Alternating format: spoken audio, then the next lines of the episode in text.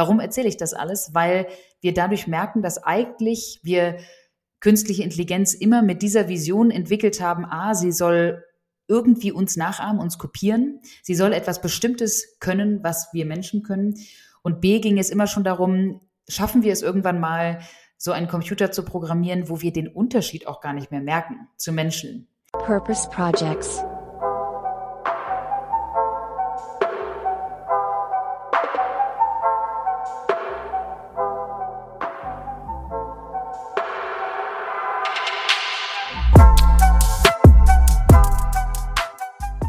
Hallo und herzlich willkommen zu Purpose Projects, dem Podcast mit dem nachhaltig guten Stoff. Wir reden hier mit Expertinnen aus aller Welt, um zu erfahren, wie Purpose und Business Hand in Hand gehen und lernen dabei gemeinsam, was jeder einzelne von uns für mehr Nachhaltigkeit tun kann. Heute, nach längerer Zeit mal wieder an den Mikros, sind einmal ich, Boris und Moritz. Hallo Mo. Hey Boris, yes. Und nicht nur wir beide, sondern natürlich haben wir auch wieder einen tollen Gast heute in unserem Podcast. Und mit diesem Gast werden wir über das Thema Purpose klar sprechen und künstliche Intelligenz. Wie das Ganze zusammenpasst, darüber sprechen wir mit Dr. Lea Steinacker. Lea hat gemeinsam mit Miriam Meckel und Verena Pauster und der Handelsblatt Media Group die Firma ADA gegründet. Bei ADA bekommt man ein einjähriges Weiterbildungsprogramm, wo man ja eigentlich digital fit gemacht wird oder zukunftsready. Und mit ihr sprechen wir heute nicht nur über die ganzen KI-Technologien, sondern vor allem auch damit oder darüber, was das Ganze eigentlich mit sinnvollem Arbeiten zu tun hat. Aber wir gehen auch auf ein paar Risiken ein. Also, falls euch immer schon das Thema künstliche Intelligenz interessiert hat, diese Folge ist für dich. Viel, viel Spaß. Hey Lea und herzlich willkommen zum Purpose Projects Podcast. Und ja, endlich ist es soweit. Du bist zu Gast. Wir haben es geschafft. Ich yes. bin froh, hier zu sein. Und äh, wie froh wir wirklich sind. Du bist irgendwie gefühlt auf so vielen Bühnen und so vielen Audiobühnen unterwegs. Äh, wo bist du denn heute? Heute bin ich in Düsseldorf, wo ich auch wohne und lebe. Und auch sehr froh darum, weil die letzten fünf Wochen wirklich sehr, sehr viel Reisen beinhalteten. Und von daher bin ich jetzt sehr froh, mal wieder im Rheinland zu sein. Sehr schön. Und da ist ja jetzt eine schöne, entspannte Folge Purpose Projects vor dir. Und wie der Name auch schon sagt, äh, hier dreht sich sehr, sehr viel um den Begriff Purpose, der, ja, du wirst es äh, mitbekommen haben, mittlerweile zu so einem ja, Buzzword geworden ist. Was verbindest du persönlich denn mit dem Begriff, wenn du an Purpose denkst? Ist das für dich noch positiv konnotiert oder schon eher so Purpose Washing? Was, was geht dir durch den Kopf da? Purpose Washing, interessant. Ich verbinde damit, also mit der auf Neudeutsch ja wahrscheinlich eher so Sinnhaftigkeit, hoffentlich etwas, was einen wirklich, in dem Falle mich idealerweise wirklich individuell, persönlich erfüllt. Ich glaube, so eine ganz idealistische Vision davon wäre etwas, was einen eben ständig zu 100 Prozent irgendwie zu äh, höchsten Freudessprüngen aufleben lässt. Ich würde sagen, man macht schon was Sinnhaftiges, wenn man wirklich so auf der größeren Metaebene das Gefühl hat, ich bringe hier wirklich meine Talente ein, ich sehe ein Ziel vor Augen, wo ich mit meiner Persönlichkeit, mit meinem Werdegang es als sinnvoll, da ist wieder dieses schöne Wort des Sinns oder der Sinnhaftigkeit, es als sinnvoll ansehe, eben meine Energie auch reinzugeben. Also von daher, in aller Kürze würde ich sagen, es ist für mich noch sehr positiv besetzt. Aber man muss auch sich immer wieder fragen, ob diese Sinnhaftigkeit denn noch da ist. Ich glaube, das ist sehr schlau, dass ihr da so drüber reflektiert und die Leute sicherlich ja auch danach fragt, weil man kann vielleicht auch die Sinnhaftigkeit schnell aus den Augen verlieren. Genau so ist es. Und dieses sehr spannende Thema hast du für dich persönlich in deiner ja, beruflichen Alltäglichkeit sozusagen mit einem anderen sehr spannenden Thema verbunden. Also hallo und herzlich willkommen auch erstmal von meiner Seite. Ähm, wir reden heute ja konkret nicht nur über Purpose, weil das wäre natürlich ein bisschen zu allgemein, sondern zu dem auch, was du konkret machst in deiner alltäglichen Arbeit, nämlich KI, künstliche Intelligenz, verbinden mit im besten Fall sinnvollem Handeln oder sinnstiftenden Handeln. Erstmal vielleicht eine ganz allgemeine Frage, wie bist du dazu gekommen oder wie kommt man generell, ähm, sich mit diesem Thema der künstlichen Intelligenz auseinanderzusetzen? Du machst das schon ein bisschen länger. Heute ist auch das Thema KI sehr viel größer diskutiert in der Öffentlichkeit, als es noch vor ein paar Jahren der Fall war. Wie bist du konkret dazu gekommen? Ich beschäftige mich jetzt seit ungefähr zehn Jahren mit dem Thema künstliche Intelligenz. Das hat sehr früh begonnen und dann habe ich einen, würde ich sagen, sehr großen Umweg nochmal genommen. Also ich habe mit zwölf angefangen zu programmieren. Da hat mir ein toller Cousin von mir das Coden beigebracht, damals noch HTML und so weiter. Das heißt, ich habe meine ersten Websites gecodet und habe vor allem, ganz wichtig für so eine Prägung, mein allererstes Geld mit Programmieren dann auch verdient. Das war mit zwölf irgendwie was ganz Besonderes, dass ich da faktisch mein Hobby eben zum Beruf machen konnte. Beruf ist jetzt ein sehr großer Begriff für das, was ich da getan habe. Ich habe faktisch sieben Stunden am Stück irgendwie eben gecodet und dann habe ich dafür ein bisschen Geld bekommen. Und habe also diese, diese Begeisterung dafür entdeckt, dass du mit einer Programmiersprache im Prinzip so wie so eine Übersetzungsbrücke bauen konntest zwischen deinen Ideen, zwischen dem, was irgendwie mal entstehen sollte und dem, was eine Maschine eigentlich kann, was die dann leisten kann.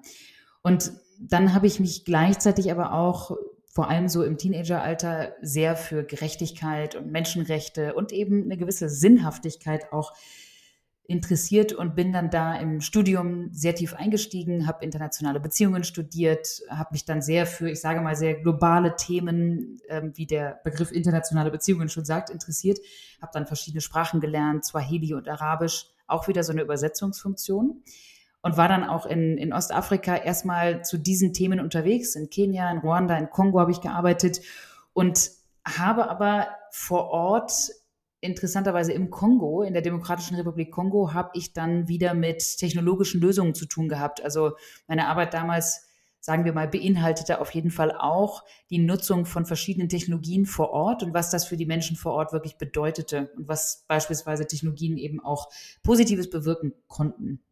Und deswegen habe ich dann im Master, ich habe damals im Bachelor in Amerika schon studiert gehabt, habe das sehr genossen und bin dann also nach einigen Jahren für den Master zurück nach Amerika gegangen und habe da eigentlich, und das war eben vor zehn Jahren, habe da begonnen, so diese Schnittstelle zwischen Technologie und uns Menschen, Technologie und Demokratie, Technologie, Politik, Gesellschaft, diese Schnittstelle immer mehr unter die Lupe zu nehmen und habe dann mich da sehr darauf fokussiert.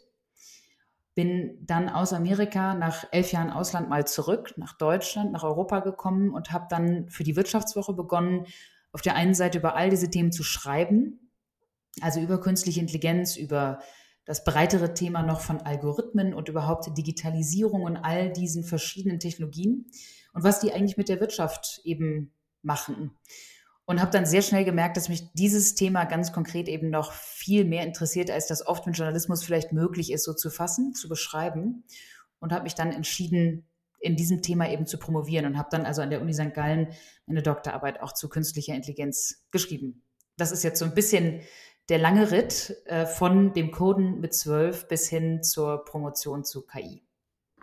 Und wenn man jetzt als Externer erstmal so ganz nüchtern auf diesen langen Ritt, äh, wie du es selber nennst, jetzt erstmal so draufschaut oder dazuhört, dann könnte man sich ja genauso gut die Frage stellen, was ist denn passiert, dass du das, was, was du heute machst und warum bist du zum Beispiel nicht Außenministerin, Menschenrechtsanwältin oder Detektivin geworden? Wir haben äh, gelesen oder ein Vögelchen hat uns gezwitschert, dass das eventuell auch mögliche Optionen gewesen wären, mit denen du dich auch heute noch hättest, hättest beschäftigen können.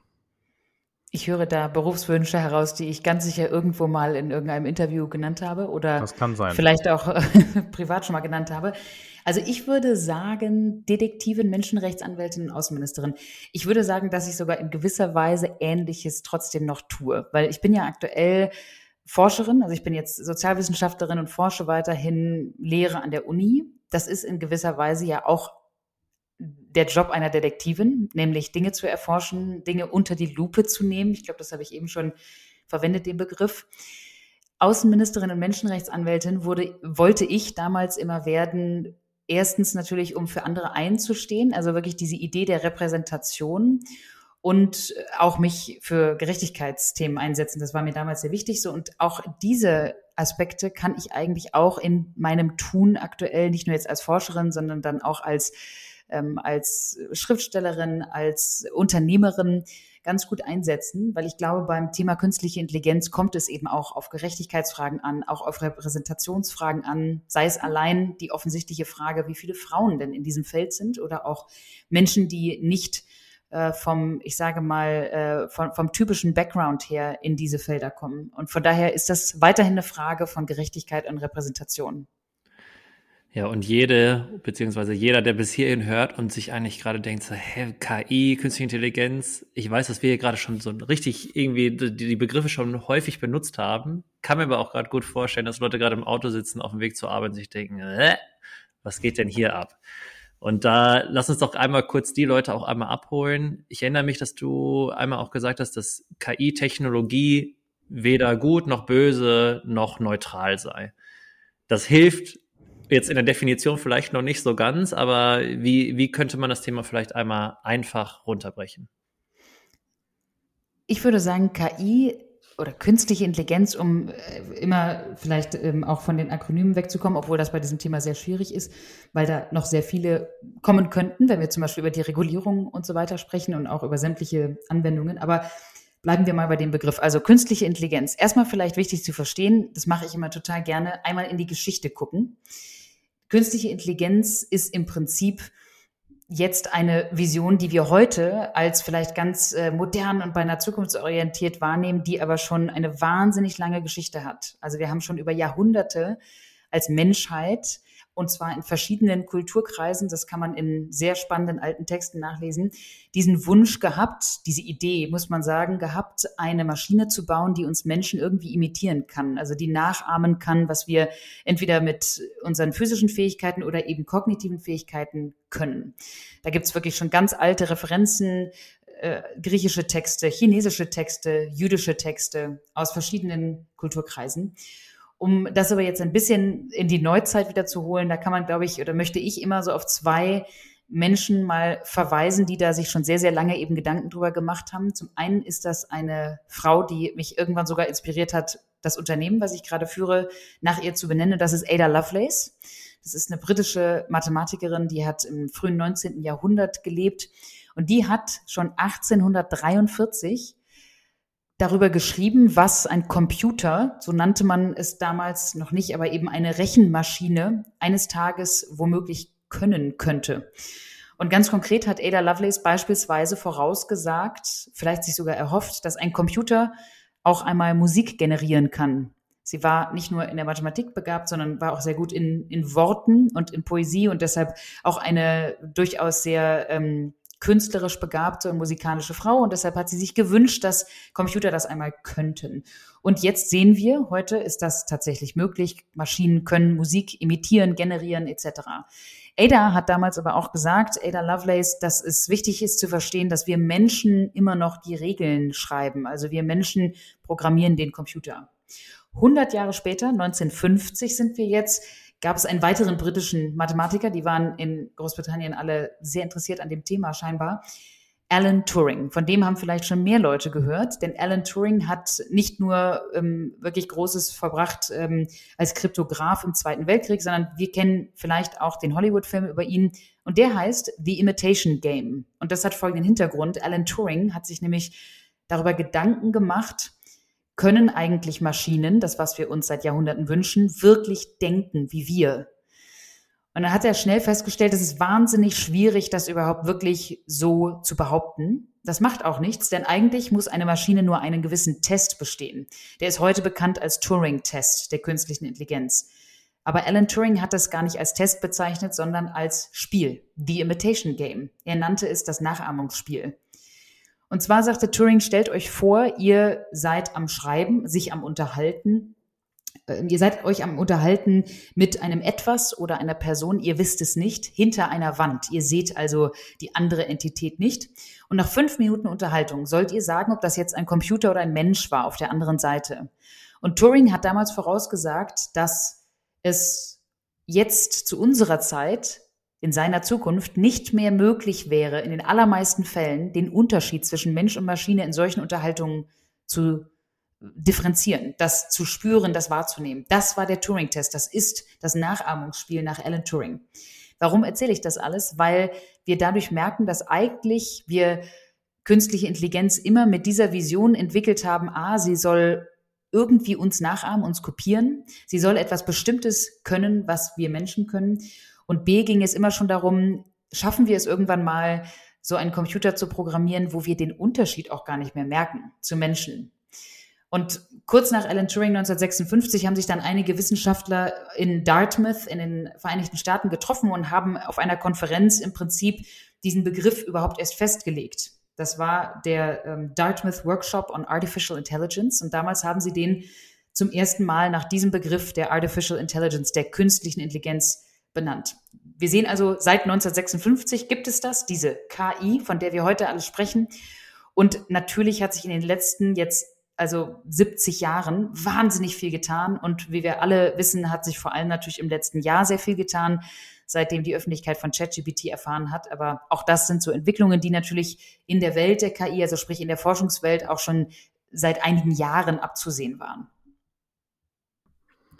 Das ist alles mega spannend und hochkomplex und gar nicht jetzt äh, durch mich, durch ein oder zwei an beantwortende Sätze irgendwie äh, adäquat äh, darauf zu reagieren oder zu beantworten. Danke auf jeden Fall erstmal dafür, durch so einen ähnlich langen Ritt durch die Geschichte wie durch deine eigene äh, persönliche Biografie. Ja, Wollt, du wolltest noch was hinzufügen? Nee, ich kann ja vielleicht nochmal um einen, einen, einen Versuch für eine ganz kurze Antwort, weil viele natürlich auch fragen, aber was ist denn dann jetzt KI? Vielleicht nochmal als Zusammenfassung, künstliche Intelligenz sind heute ganz viele verschiedene Technologien. Viele denken, das ist irgendwie nur so ein Ding, ein Tool, entweder was ganz Großes, was Ominöses oder eben nur das eine, das ChatGPT-Tool. Und ich glaube, mir ist einfach nochmal wichtig zu sagen, künstliche Intelligenz ist wirklich ein Feld und es gibt ganz viele Methoden, ganz viele Techniken, die dazugehören.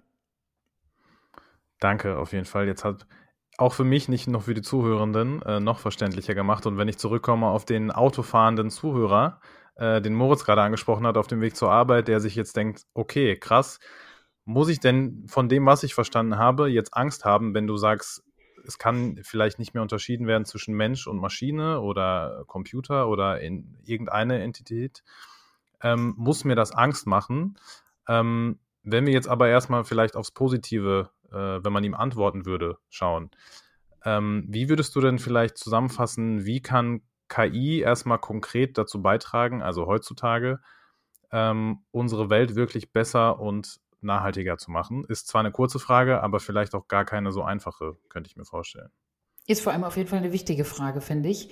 Ich beginne mal mit dem Zitat, was Moritz eben schon reingeworfen hat. Das kommt nämlich von einem Technologiehistoriker, Melvin Kranzberg, aus dem Jahr 1986. Moritz, du sagtest ja gerade, Technologie ist nicht schlecht oder gut oder nicht gut oder schlecht. Sie ist aber auch nicht neutral. Und der letzte Teil ist eigentlich ganz wichtig, denn das führt mich dann zu deiner Frage, Boris im Prinzip können wir all diese Technologien, aber eben nicht nur KI, sondern jegliche Technologien ja für viele Zwecke nutzen. Also man kann einen Hammer dafür nutzen, um ein Haus zu bauen und auch ein Haus für andere Menschen zu bauen. Sehr sinnhaftig, sehr sinnvoll. Man kann einen Hammer auch leider dazu nutzen, irgendwie äh, eine Maus zu erschlagen oder einem Menschen auf den Kopf zu hauen. Eher unsinnvoll, kann ich nicht empfehlen. Ist aber das gleiche Tool, ist eigentlich das gleiche Werkzeug, die gleiche Technologie. Das ist bei KI eben auch so. Und von daher würde ich auf deine Frage, wie kann man künstliche Intelligenz nutzen, unter anderem, um eben wirklich gewisse Prozesse, gewisse Aufgaben in unserer Welt vielleicht für uns Menschen besser zu lösen und für den Planeten und damit auch für uns dann nachhaltiger die Welt zu gestalten, fangen wir ein paar Beispiele ein. Also auf der einen Seite, wenn wir mal zum Beispiel uns das äh, Energiemanagement angucken, dann, dann gibt es künstliche Intelligenz die, also KI-Systeme werde ich jetzt einfach mal ein paar Mal sagen, sonst ist das Wort immer so lang. Ähm, also es gibt KI-Systeme, die zum Beispiel den Energieverbrauch optimieren. Da ist man dann in der Lage, beispielsweise große Gebäude oder Fabriken so zu verwalten und zu optimieren, beispielsweise durch das Erlernen von Nutzungsprofilen, wie sich also die Menschen und auch die Abläufe in diesen Gebäuden dann ähm, verhalten oder wie es um die Abläufe steht, dass man dann also Beleuchtung, Heizung, Kühlung entsprechend anpassen kann und eben durch eine wirklich intelligente Optimierung zum Beispiel wirklich Energie sparen kann. Oder in der Landwirtschaft, wenn wir auf das Thema Präzisionslandwirtschaft gucken, also wo wirklich KI-Algorithmen dabei helfen können, ähm, gewisse Daten von sämtlichen Sensoren auf einem Feld zum Beispiel auszuwerten und damit auch die ähm, Landwirte in die Lage versetzen, ganz anders ähm, ja ihre ihren Arbeitsablauf äh, zu planen und eben auch hier eine gewisse Effizienz schaffen. Ganz anderes Feld, das war jetzt eher eben, was die Umwelt angeht, ein ganz anderes Feld, vielleicht nicht direkt entlang der Nachhaltigkeit, aber ich würde sagen auch im Positiven. Wenn wir auf die Medizin schauen, dann gibt es mittlerweile viele KI-Anwendungen, die zum Beispiel in der Diagnostik helfen können. Schlicht, weil wir in der sogenannten Bilderkennung, das ist ein Feld der KI, in der Bilderkennung so weit sind, dass zum Beispiel eben Scans ähm, und Röntgenbilder und so weiter von einer künstlichen Intelligenz natürlich sehr, sehr, sehr viel schneller analysiert werden können, sehr viel mehr Daten gleichzeitig prozessiert werden können. Das ist einfach für ein menschliches Auge, sei es noch so trainiert als Medizinerin, als Arzt, ähm, dann ist das einfach immer noch nicht auf der Geschwindigkeit, auf der wortwörtlichen Rechenfähigkeit eben einer Maschine. Also ich würde sagen, ne, diese Beispiele Energieverbrauch, Landwirtschaft, Medizin, da gibt es einige. In den allermeisten geht es schlicht darum, große Datenmengen auf einer Skala auszurechnen und daraus dann hoffentlich Einblicke und Handlungsempfehlungen abzuleiten, die eigentlich die tatsächliche Aufgabe des Menschen dann effizienter gestalten, verbessern, akkurater machen. Das ist so die Hoffnung. Das sind äh, tolle Beispiele schon mal, danke. Immer, also ich befasse mich tatsächlich auch sehr viel mit äh, KI-Systemen und einfach auch, wie, wie wir das auch selber zum Beispiel für einen Podcast verwenden, verwenden können. Mhm. Oder ich für mein äh, Socially, äh, ich bin viel in senegalesischen Dörfern, wo Wolof gesprochen wird. Es gibt keinen Übersetzer von Wolof. Und ich frage mich, wann wird denn auch vor allem KI gerade auch nicht nur ein, so ein Fokusbereich jetzt gerade im globalen Norden sein, sondern wann schwappt das vielleicht auch gerade rüber, vielleicht zu Leuten, die vielleicht gerade seit fünf Jahren erst Zugang zum Internet auch haben und da auch neue Chancen entstehen werden.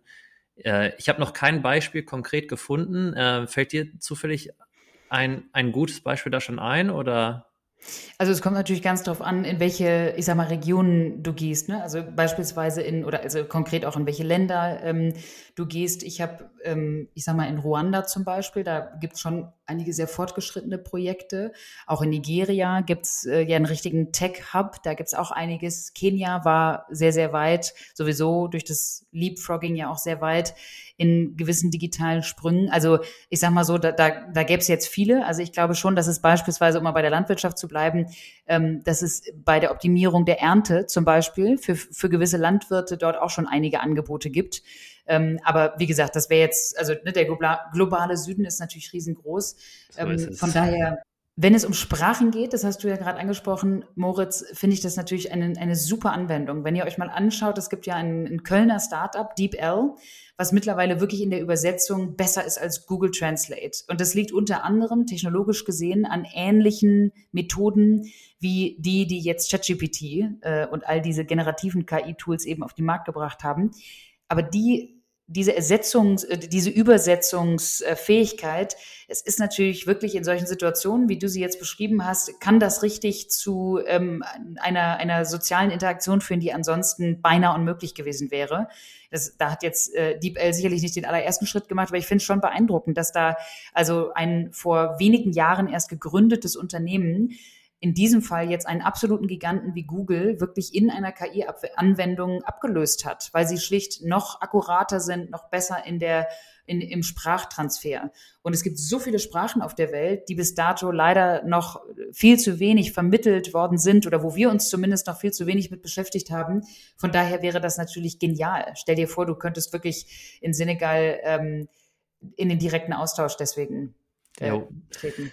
Du, du sagst es und ich glaube, die sind jetzt auch mittlerweile Unicorn und es ist einfach Wahnsinn. Das ist hier direkt bei uns um die Ecke und irgendwie ja. ist es trotzdem auch wieder so, so Bubble. Also ich, ich kann das gar nicht greifen, das Thema. Aber weg von DeepL, lass uns mal einmal einen Blick auch auf die Risiken äh, blicken. Äh, da erinnere ich mich an einen sehr, sehr schönen Vortrag, den du damals beim Ruhr-Summit gemacht hast und hast so ein bisschen auch davor gewarnt, wenn wir KI-Technologien nutzen, äh, müssen wir ein paar Dinge auch beachten. Und da gebe ich schon mal die Steilvorlage. Auf einmal hattest du eine Slide, wo ein Mann vor irgendwelchen riesen, über, überdimensionalen pinken Tampons war. Äh, kannst du noch einmal so ein bisschen so recollecten, wie kam es dazu und äh, was ist vielleicht auch für ein Learning für uns jetzt hier im Podcast? Was für ein Cliffhanger. Ich glaube, wenn wir jetzt irgendwann im Auto haben, hoffe ich, dass niemand irgendwo vor Schock äh, gegenfährt. Und ich hoffe, dass jemand, der jetzt eigentlich angekommen ist, noch weiter im Auto sitzen bleibt. Also, was hat es mit diesem Mann vor den absolut überdimensionierten, raketenartigen Tampons zu tun?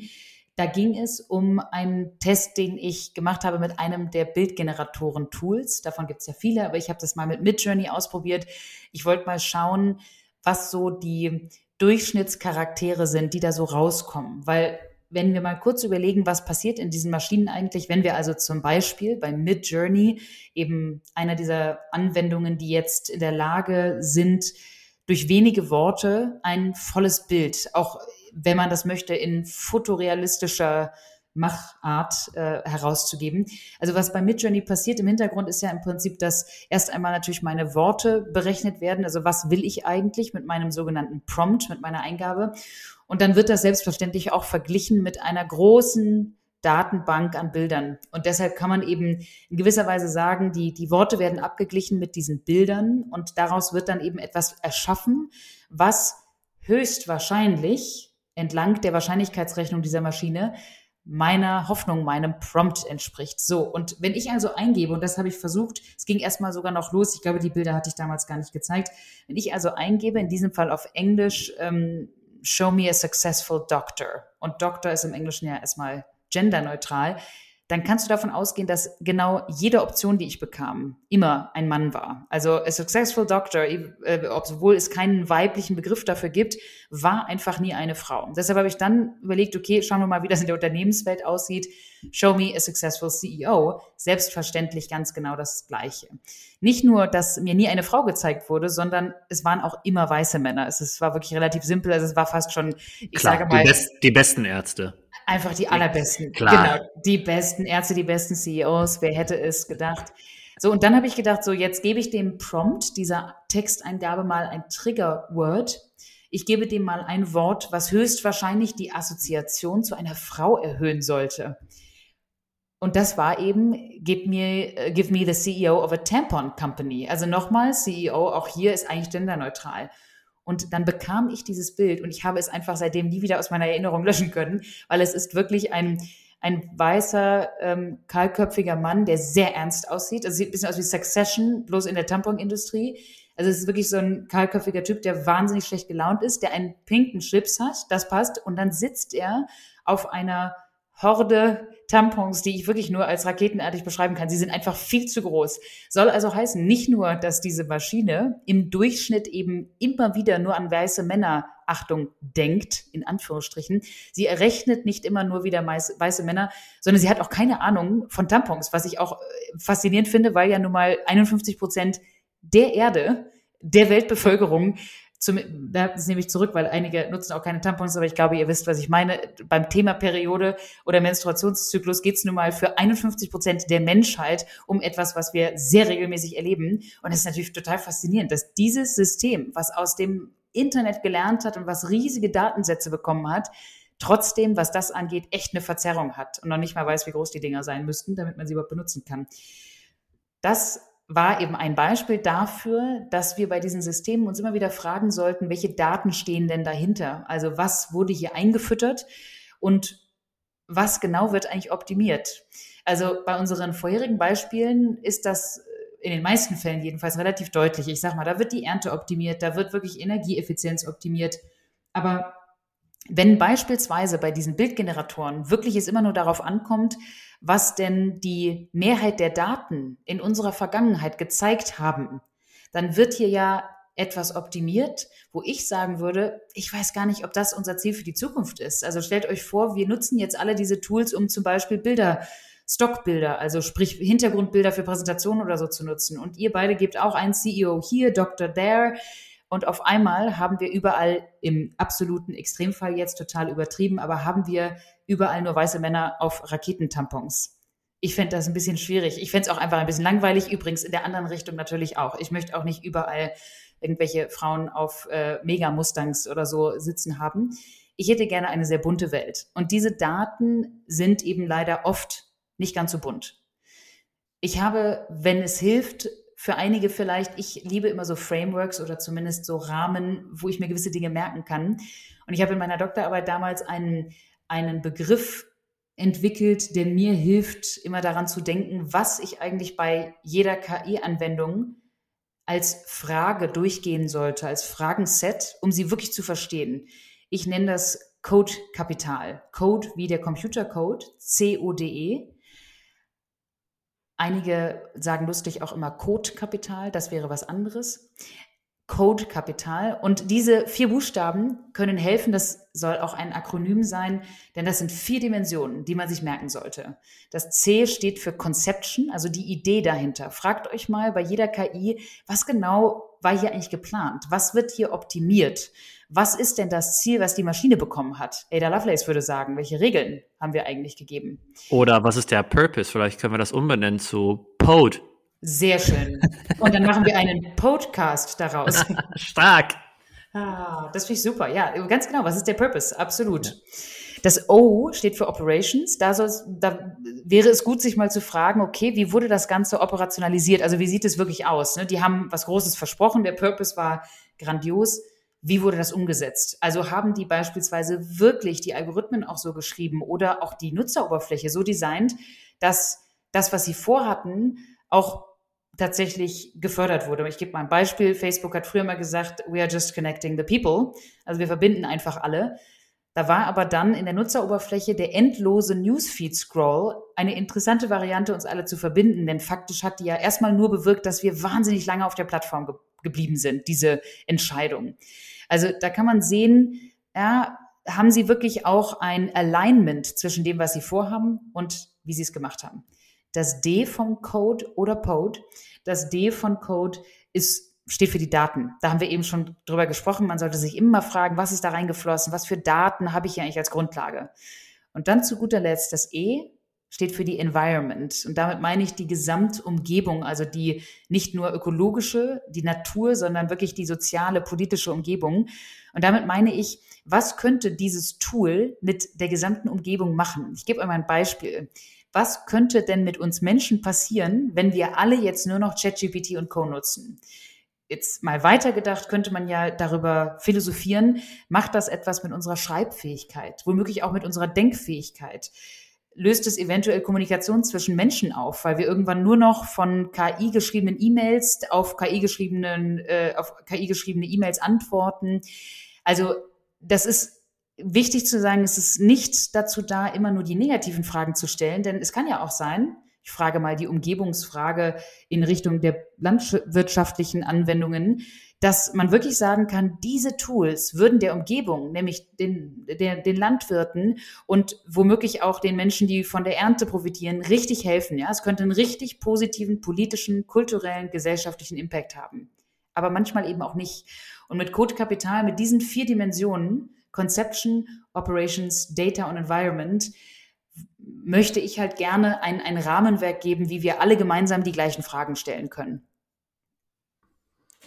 Lea, auch jetzt an dieser Stelle nochmal Dankeschön für diese sehr detaillierten Ausführungen. Der inhaltliche Cut und auch der Cut im Kopf, den nicht nur ich, sondern auch der Kollege im Auto auf dem Weg zur Arbeit jetzt machen müssen, von alten weißen KI-Männern zu auf überdimensionalen pinken Tampons zu unserem einzigen richtigen ähm, ja, Format im Podcast, das wir haben, ähm, seit jetzt fast auch drei Jahren, äh, sind die sogenannten Purpose Preguntas. Danke auch nochmal an Moritz. Shoutout für diesen sehr kreativen Ich finde süß. Du bedankst dich jedes Mal äh, für den Namen und ja. das muss ich echt mal an dieser Stelle sagen. Danke, dass du dich seit, für diesen schlechten Wortwitz schon. Äh, seit über 50 Folgen sage ich dir Danke. Also kannst du auch mal wertschätzen. Ne? Gern geschehen. Wir haben eine Speedround, die wir machen mit dir. Im Prinzip sind das fünf schnelle Fragen. Los geht's, ich bin fünf, bereit. Fünf schnelle Fragen und dann natürlich auch gerne kurz und knack, knackig präzise Antworten. Ich mache mal gerne den Start. Lea, deine Lieblingswelle, äh, Lieblingswelle, mh, Lieblingsquelle, so, um sich über Zukunft und Trends zu informieren, ist.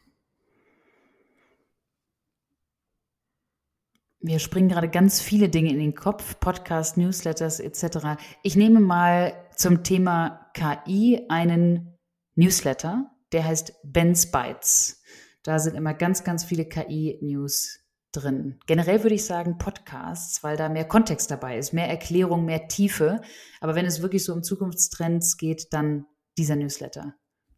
Dann hast du eine super Brücke zu meiner Frage gebaut. Würdest du einen Podcast machen mit einer KI? Oh, also ich mache ja einen Podcast, der heißt Shift Happens mit meiner ADA-Kollegin Miriam Meckel. Den mag ich ehrlich gesagt sehr gerne. Und ich würde sagen, ich würde das ausprobieren. Wir haben auch ehrlicherweise schon mal mit so Sprachassistenten ausprobiert. Aber Miriam überrascht mich des Öfteren. Und von daher würde ich sagen, Podcast ist eigentlich für mich immer schöner im Gespräch.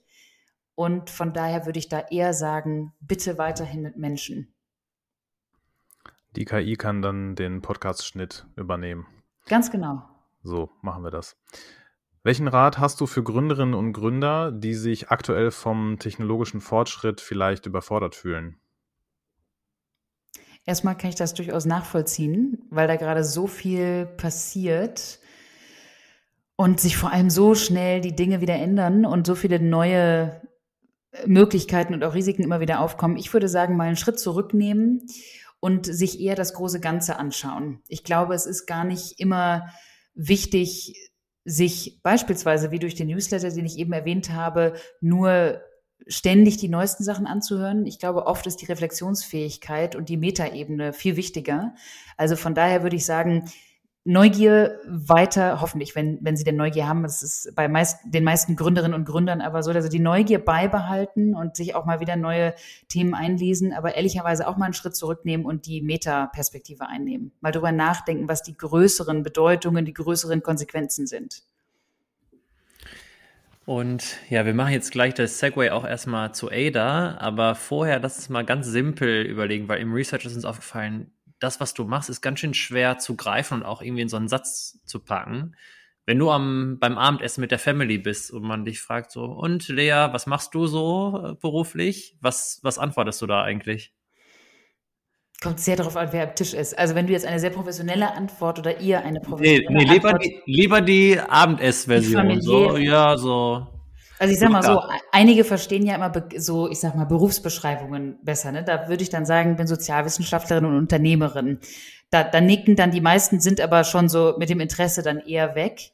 Und deshalb würde ich dann wahrscheinlich in einem Satz sagen, ich beschäftige mich damit, wie Technologie uns Menschen verändert und wir sie. Okay, das äh, macht natürlich neugierig und dann können wir auch direkt raus aus dem Segment weiter in die längeren äh, Antworten wieder rein. Was ist denn überhaupt ADA und vor allem, was ist euer Purpose? Ich beginne mal mit dem Purpose. Ich habe gerade eine Sekunde überlegt. Ich beginne mit unserem Purpose, weil er ist wirklich sehr wichtig. Wir haben mit ADA vor, den Menschen in Europa die Fähigkeiten an die Hand zu geben, die sie meiner Meinung nach, unserer Meinung nach brauchen, um sich in der Zukunft eben nicht nur zurechtzufinden, sondern auch als aktive Mitgestalterin und Mitgestalter zu verstehen. Heißt ganz konkret, wir möchten die Mitarbeitenden von ganz vielen Organisationen, wir arbeiten mit Unternehmen und mit Regierungen, befähigen, auf der einen Seite Zukunftsthemen zu verstehen, sie selbst auch zu beeinflussen, aber sie vor allem auch umzusetzen, ganz praktisch. Also was ist ADA? Wir sind ein großes Netzwerk von mittlerweile über 60 Unternehmen und eben Regierungsvertretern und Organisationen, die jeweils ein Jahr zusammen verbringen. Also uns schicken verschiedene Firmen und zum Beispiel die deutsche Regierung, die Schweizer Regierung, mehrere Mitarbeitende jedes Jahr, die dann berufsbegleitend bei uns sich in drei Dimensionen bewegen können. Auf der einen Seite haben wir ganz viele Lerninhalte, auf der anderen Seite bringen wir diese Hunderte von Menschen jedes Jahr zusammen. Wir haben ein großes Festival, das Ada Lovelace Festival, natürlich benannt nach Ada, die ich eingangs erwähnte. Wir haben jede Woche Angebote zum virtuellen Vernetzen, zum Austausch und Drittens haben wir ein Praxisprojekt. Das ist uns ganz wichtig. Wir glauben, dass dieser Transfer in den beruflichen Alltag wahnsinnig wichtig ist. Das heißt, alle ADA Fellows, so wie sie bei uns genannt werden, alle Teilnehmenden, machen organisationsübergreifend, also wirklich mit anderen Mitarbeitenden von diversen Companies und Organisationen, machen die ein Praxisprojekt. Die haben also einen ganzen Innovationszyklus, den sie mit uns durchlaufen. Wir begleiten und coachen das so dass am Ende des Jahres die Firmen, die uns ihre Menschen schicken, eigentlich eine Gruppe an, an Mitarbeitenden haben, die total inspiriert, extrem aufgeschlaut, super gut vernetzt sind und vor allem ganz wichtig mit ganz konkreten Anwendungsideen, neuen Fähigkeiten und neuen Kontakten eben zurückkommen. Und von daher, wie eingangs gesagt, äh, erfüllen wir, glaube ich, unseren Purpose jeden Tag, jede Woche darin, dass wir also wirklich unser Wissen weitergeben und vor allem die Leute vernetzen. Wir sind, das würde ich sagen, ist unser USP. Wir sind eben ein Netzwerk, was so über den Tellerrand hinausschaut. Bei uns sind große Marken dabei, wie die Deutsche Telekom und Trumpf und sämtliche andere. Aber die haben erkannt, dass es eben wichtig ist, nicht nur im eigenen Brei zu schwimmen, nicht nur interne Trainings und Leadership-Entwicklungsprogramme zu machen, sondern gerade bei diesen Zukunftsthemen unbedingt voneinander zu lernen. Wir sagen immer, Wachstum passiert selten allein. Deswegen ist das Netzwerk so wichtig. Und häufig gründen sich ja solche Unternehmen wie euers auch selten allein, um da auch nochmal die Brücke zu schlagen. Wie ist denn ähm, so ganz konkret vielleicht auch in Kürze die Gründungsgeschichte von Ada abgelaufen? Also wir wissen oder haben jetzt von dir schon gehört, äh, Miriam Meckel spielt eventuell auch eine Rolle, du sowieso, ähm, Verena Pauster ist uns auch schon äh, untergekommen, die Handelsblatt Media Group ist auch ein Thema. Ähm, wie kam es dazu, dass Ada quasi äh, geboren wurde?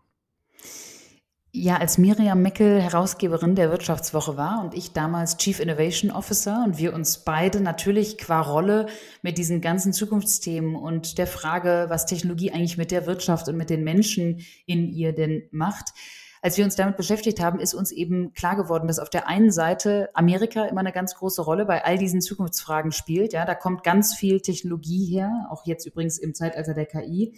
Und auf der anderen Seite ist Asien. Und auch die sind sehr, sehr weit vorne.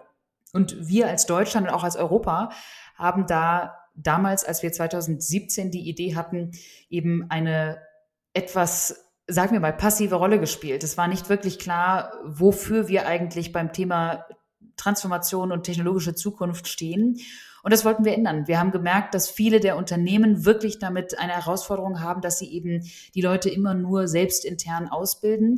Noch dazu kam, dass auch deutlich wurde, dass wenn man sich die Geschwindigkeit der technologischen äh, Transformation anschaut, dann wurde sehr schnell klar, dass diese aktuellen Weiterbildungsmöglichkeiten auch einfach nicht mehr ausreichen, dass wir wirklich andere Wege gehen müssen. Und deshalb haben wir dann 2018 die Marke Ada ins Leben gerufen, damals noch in der Handelsblatt Media Group. Damit haben wir dann gestartet äh, in Form einer Konferenz, der Morals and Machines Konferenz damals mit der Bundeskanzlerin, mit Angela Merkel, mit Sophia, der Hanson Robotics Dame. Sie ist ein Roboter, damals auch schon äh, so eine simple KI, sagen wir mal, und ganz vielen verschiedenen Forscherinnen und Forscher. Und dann haben wir mit ähm, der EDA journalistischen Marke auch gestartet. Wir haben den Podcast gestartet. Das alles 2018. 2019 ist dann das erste EDA Fellowship, das Weiterbildungsprogramm eben gestartet. Das war immer die Kernidee.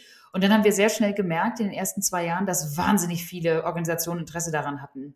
Und es ist ehrlich gesagt sehr schnell einfach so groß geworden, dass das irgendwann für uns vor allem als Nebenjob neben der Wirtschaftswoche einfach auch so nicht mehr möglich war. Und wir haben uns dann entschieden, gemeinsam mit der Handelsblatt Media Group und mit Verena Pauster das Ganze eben auszugründen und haben dann sozusagen Ada Learning GmbH 2020 gegründet in dem Sinne. Äh, habt ihr mittlerweile auch ein großes Team? Macht ihr das äh, oder macht ihr das in, immer in Kooperation mit den Mitarbeitenden von der Handelsblattgruppe oder? Nee, wir haben mittlerweile ein eigenes äh, ADA-Team von 30 Menschen, weil wir wow. haben ja eine riesige, Organisat äh, riesige ja, Organisation einer Konferenz ne, jedes Jahr. Mhm. Wir haben diese ganze Lernplattform, all die Live-Treffen, das ganze Praxisprojekt und so weiter. Wir haben natürlich auch ein riesen Tech-Team. Also von daher, das ist jetzt mittlerweile alles wirklich bei uns. Die Handelsblatt Media Group ist mittlerweile Gesellschafterin. Super. Äh, und ihr habt, du hast gerade, glaube ich, von 50 oder nee, 60 Unternehmen gesprochen. Äh, hast du denn so ein, so fürs nächste Jahr so einen Traumkunden, den du gerne überzeugen könntest, den du schon mal hier manifestieren kannst? Vielleicht gibt es irgendwie so einen Konzern oder irgendeine Regierung, wo du sagst, gerade mit diesen Menschen äh, würde ich gerne zusammenarbeiten und die könnten auch gut in dieses Ökosystem passen? Also ich würde das wirklich gar nicht auf einen Traumkunden beschränken, sondern erstens würden wir uns wünschen, dass wir noch sehr viel mehr Mittelständler im Programm hätten. Einfach weil ich äh, nicht nur glaube, sondern wir alle wissen, der Mittelstand ist wirklich so das Rückgrat der deutschen Wirtschaft. Das heißt, äh, und auch im gewissen Sinne ja der europäischen Wirtschaft. Ich glaube, mit dem Mittelstand würden wir, wir haben einige Mittelständler dabei. Viele haben auch schon absolut ähm, verstanden und sind ehrlich gesagt sogar Pionierpartner, also von Anfang an dabei, wie Trumpf zum Beispiel. Die schicken jedes Jahr weiterhin Mitarbeitende. Aber ich würde mir wünschen, dass noch mehr Mittelständler eben auch den ähm, Benefit sehen von diesem Austausch mit anderen, auch anderen Firmen von diversen Größen und aus anderen Sektoren. Also das würde ich mir wünschen, mehr Mittelständler. Und wir sind schon international. Also 20 Prozent der Teilnehmenden sind nicht deutsch. Das heißt, das Programm ist auf Deutsch und komplett auf Englisch verfügbar. Und ich würde mir natürlich wünschen, dass wir noch sehr viel mehr europäische Partner hätten. Also sei es europäische Regierungen aus Skandinavien, Holland, Brüssel, also ähm, Belgien. Und ehrlich gesagt auch europäische Firmen. Ich hätte ganz gerne eine Reihe äh, Companies aus diversen europäischen Ländern einfach dabei, die die Gemeinschaft noch bunter machen würden und vor allem auch noch mehr abbilden würden, was wir hier in Europa eigentlich alles können. Ich glaube, wir haben eine absolut aktive Rolle zu spielen in dieser technologischen Zukunft, aber die müssen wir eben auch einnehmen und wir müssen uns austauschen und eben voneinander lernen und dafür brauchen wir noch mehr verschiedene Player an Bord. Lea, ich glaube, das Thema und äh, die ganze Thematik ähm, ist so spannend. Ich glaube, wir könnten noch Teil 2 direkt hinten dranhängen. Das machen wir aber nicht mit Blick auf die Zeit, was sehr schade ist. Aber vielleicht ähm, ergibt sich ja nochmal in Zukunft die Möglichkeit, nochmals zu sprechen. Wir haben eine letzte Frage, die wir ähm, jedem Gast in unserer ähm, äh, Folge im Podcast stellen. Konkret natürlich auch jetzt an dich. Wer muss deiner Meinung nach auf unseren Purpose Radar? Also welche Person, welches Unternehmen, welcher Podcast ähm, haben dich inspiriert oder inspirieren dich immer noch ähm, und äh, von dem wir und unsere Zuhörenden unbedingt erfahren müssen? Von einer bestimmten Person nehme ich an, weil, also ich sage mal so, Podcasts inspirieren mich sehr, sehr viele. Ähm, das sind aber oft auch Menschen, die sehr international unterwegs sind. Und ich glaube, ihr habt bis jetzt nur, nur Deutsch sprechende interviewt, ist das richtig? Einfach mal um meine. Nee. Nee, nee, nee, nee. Ah. wir sind äh, bilingual unterwegs, also gerne auch. Äh, aber schon lange her. Schon ein bisschen schon länger her, ja. Ja, okay. Lass mich mal gerade überlegen. Also, ich sag mal so, ähm, Unsere Co-Gründerin Verena Pauster, die ist ja unter anderem auch mit dabei bei Victoria Berlin. Und äh, das macht sie mit ganz vielen tollen Frauen zusammen. Victoria Berlin ist ja der, das weißt du oder hast du sicherlich auch schon mitbekommen, Boris, ähm, ist ein super Projekt, das Miriam und ich eben auch unterstützen. Wir sind da auch ähm, Investorinnen und Botschafterinnen für Victoria Berlin. Und ich könnte mir zum Beispiel vorstellen, dass die Co-Gründerin entweder Feli Mutterer, Felicia Mutterer oder Katha Kurz, die unter anderem auch Gründerin von Berlo Bier ist in Berlin. Die hat eine Brauerei aufgebaut gebaut, ganz besonders und auch irgendwie sehr beeindruckend, was sie da alles auf die Beine gestellt hat. Und Katha zum Beispiel hat ganz viel zum Thema Purpose zu sagen und mit Victoria Berlin eben auch wirklich, finde ich, etwas sehr äh, Sinnvolles aufgebaut. Da gibt es natürlich ganz viele Projekte, die versuchen, den Fußball eben auch noch bunter zu machen und vor allem noch fairer zu machen. Und da finde ich, das wäre mal eine Folge wert. Ja, Boris hat gerade schon hier genickt. Der ist natürlich sofort Fan und ich bin auch sofort Fan. Ich kenne beide Organisationen, von denen du sprichst. Ähm, werden wir tatsächlich anfragen. Wir nehmen das jetzt mal hier als, äh, als Zeichen, dass wir die auch mal kontaktieren. Äh, dann bleibt mir nur noch zu sagen, äh, für Boris und mich einmal zusammen, ein riesen, riesengroßes Dankeschön an dich, Lea, dass du hier im Purpose Projects Podcast zu Gast warst. Du hast wirklich eine neue Dimension auch mal reingebracht hier das in Form von Technologie, ähm, was das eigentlich für, für, uns auch heißt und im Endeffekt auch für jedes Purpose Project, was hier zu Gast ist, äh, weil KI geht uns alle an. Deswegen vielen, vielen Dank, dass du hier warst. Es war mir eine Freude. Ich hoffe, alle Autofahrenden kommen jetzt sicher an ihr Ziel. Danke. Danke. Danke, Lea. Und das war unsere Folge mit der Lea. Boris, ich weiß gar nicht, wann wir die letzte Folge zusammen gemacht haben. Es kommt mir irgendwie so Ewigkeiten vor. Zu lang, zu lang her. Was meinst du, haben wir heute mit der Lea gesprochen oder mit LAI? Haha, mit der KI Lea.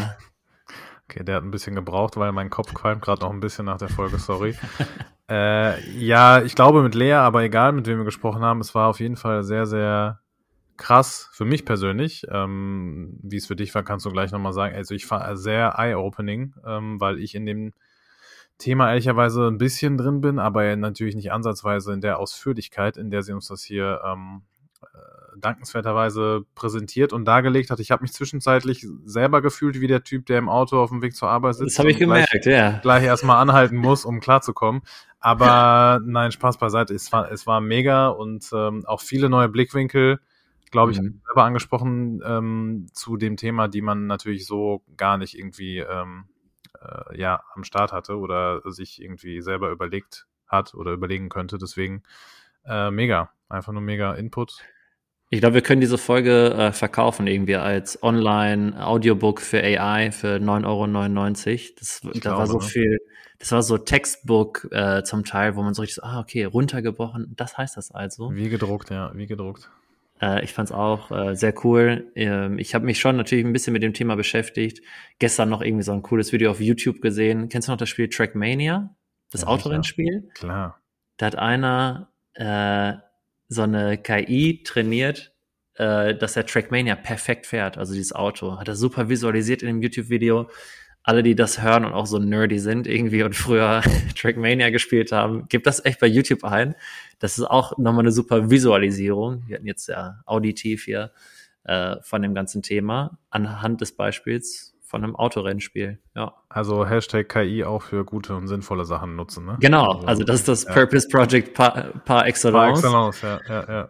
Und ja, also die, die Frage, die du auch gestellt hast, so Gründer, Gründerinnen, die sich da überfordert fühlen von den ganzen Technologien gerade, ähm, ich kann mich da voll wiederfinden. Das ist so ein bisschen FOMO-Gefühl, was manchmal aufkommt, so Technik-FOMO. Müsste ich nicht das machen? Oh, jetzt schreibe ich gerade eine E-Mail jetzt schreibe ich einen, einen riesen Essay müsste das nicht eigentlich eine KI äh, irgendwie gerade besser machen oder dieses Übersetzungsbeispiel, was ich meinte, ähm, es ist noch so viel Gutes auch damit zu tun, aber man darf auch echt sich nicht verrückt machen lassen und voll. Aber ist es für dich, als jetzt dich mal, also weil du bist ja genau dieser Gründer, der sich dann im Zweifel damit überfordert fühlt, ist es für dich eine Frage von, ich muss noch effizienter arbeiten? und, äh, und somit die KI nutzen, weil ich könnte ja das, was ich gerade mache, ja noch schneller und noch effektiver machen oder sind das andere Aspekte? Ja, deswegen bin ich auch ein bisschen zwiegespalten, weil ich merke schon, dass ich, wenn ich äh, irgendwelche Systeme nutze, schneller arbeite. Äh, das heißt aber nicht, dass ich weniger arbeite. Also ich mache einfach nur mehr und habe mehr Stress. So. das ist super. Und das ist halt auch so, irgendwie so ein bisschen so dieser Arbeitsfetischismus, den es vor allem in der deutschen Gesellschaft äh, einfach häufig gibt. Dieses, ja, ja das müssen wir erledigen, das erledigen und komm, ich überspringe die Mittagspause. Ähm, ich habe Angst, dass da die, diese Bewegung das vielleicht nochmal ein bisschen beschleunigt und ich glaube, gerade da so ein bisschen Awareness ist da wichtig. Ähm, bin, sehe die Riesenchancen damit natürlich, die überwiegen für mich auch, aber klar, so Nachteile hat es natürlich auch. Ist gut, noch schlecht, noch neutral. Und damit können wir doch hier den Podcast Perfektes auch beenden. Fazit. Der ich finde, so ist auch unser Podcast. Du hättest es nicht besser auf den Punkt bringen können. Wir sind wie die KI, einfach neutral. Oder nicht ja, mal das. Nicht neutral, ja, nicht alles neutral. klar. Mach's gut. Danke dir, Mo. Bis in zwei Wochen.